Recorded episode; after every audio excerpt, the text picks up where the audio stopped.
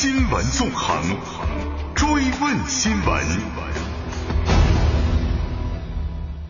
从古代建筑到古籍书画，从千年墓葬到玉石陶器，文物凝结着历史风霜，也记载着一个民族的文明脚步。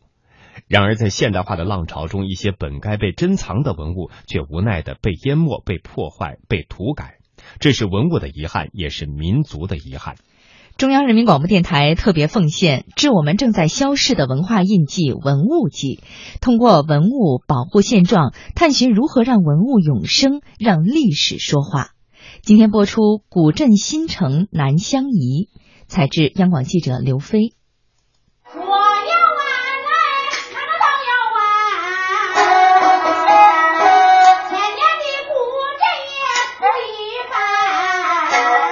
江苏徐州姚湾古镇，大运河流淌至此，自北向东拐了一个弯。当地人善用淤泥烧制陶，窑厂散布，得名窑湾。明清两代漕运鼎盛，日过桅帆千杆，夜泊舟船十里，窑湾成了京杭大运河的重要码头之一，有“黄金水道金三角”和“小扇筒”之称。这个就是我们姚湾的码头，呃，这个牌坊呢是后来我们根据这个，要把它作为运河边一个标识性的东西嘛，福建的。我们来到姚湾的大运河码头，落马湖旅游发展有限公司文化文物部经理张浩林带着我们寻找老码头的痕迹。如今只剩一处河床，还可辨认当年的运河。原来的运河没有这么宽的，这个有两条船并排走，不停的改运，然后运河的这个疏浚，像后期我们这一块打沙的，然后这一块整个成那个湖泊一样，像个湖面一样的了。现在被后期的改造已经塌掉了，不不停的就是改变了它这个历史风貌。原来现在运河边仍有大型船只停靠，一块斜戳的木板。勾连着运河人家和岸上的世界。高老是老姚湾人，他说：“过去南来北往的船家多，船没如今这么大，却给姚湾带来繁荣。这十几里路，沿岸都是船，这三四个县的粮食全部从姚湾上船走。外地的洋货从南方来，这一伙船是一伙人家，船多人也多，是户数多。我一天到晚来来去去去去来来。”高老住的平房在当地一处名人故居的院子里，是后盖的，不算是老房子。隔着一间屋，门外是往来的游客。惭愧我，一路上游山玩水来到了遥湾。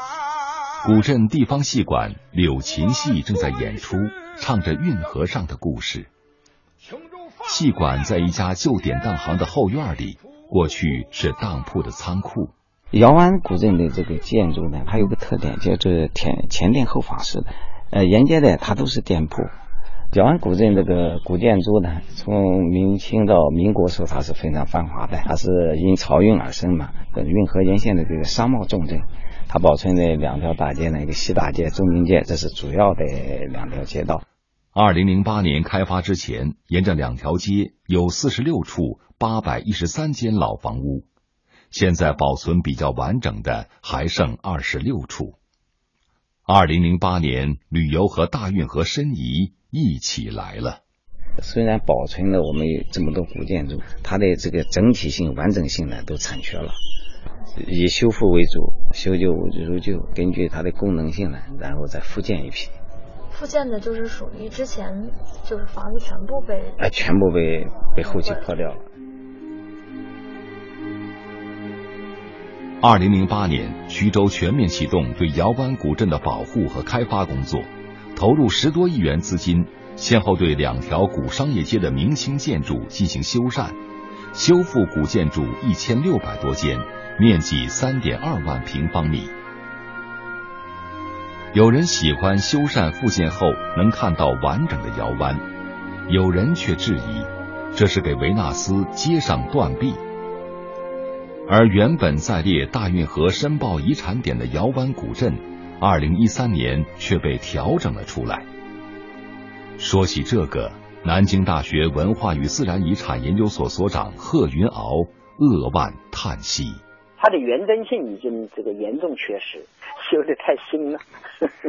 呃，遗产的保护中间很重要的一个就是规划保护啊。但是呢，有的时候如果说这个规划不专业，或者说是并没有从保护的角度出发，而过分的讲了利用，那让它失真了啊，像这样的项目就非常遗憾了。”其实，姚湾古镇先后聘请了南京大学、东南大学等单位，完成江苏姚湾历史文化名镇保护规划、江苏姚湾历史文化街区保护规划等保护性开发规划，但结果却走了样。在修缮过程中，也有些没有注意这个保护与这个整体这个风貌的协调性。哎，后期呢，因为就是修的量也有点大了。徐州市文广新局文物处处长赵玉慧也曾坦诚，修复重建程序不严谨，边做边设计方案。当时有些工艺也没有按照以前的来，是用水泥做的。类似的问题，贺云翱教授说，在文物保护中并不鲜见，保护不当就是一种破坏。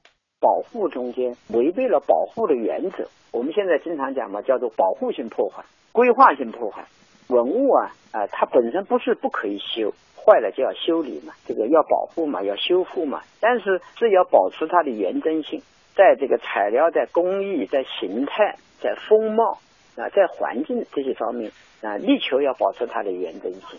为什么它会在保护的过程中出现这样的问题？这个就与规划呃与规划的实施、保护工程队伍是不是非常专业？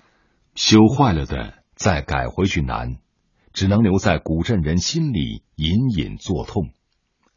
张浩林说：“今后的古镇保护中，除了古建筑等文物保护外，还要保护原生态的生活风貌，注重民俗等非物质文化的继承。这或许是痛定思痛的领悟吧。”就从弄面粉开始和面，一直到出来成品，要是在温度三十度，甜油、绿豆烧。云片糕是姚湾人饮食上离不开的老三样。晒制甜油的一口口酱缸摆放在酱园院子里。甜油师傅说，他还是按着古方制作，不过也用上了机械的和面机。小宽了，大了。这个大小会影响到？呃，不能太大。现在呢炒出来，可能要腐败，要烂了。就会烂了。哎，对。呃，美是美，呃呃，烂是烂，两码事。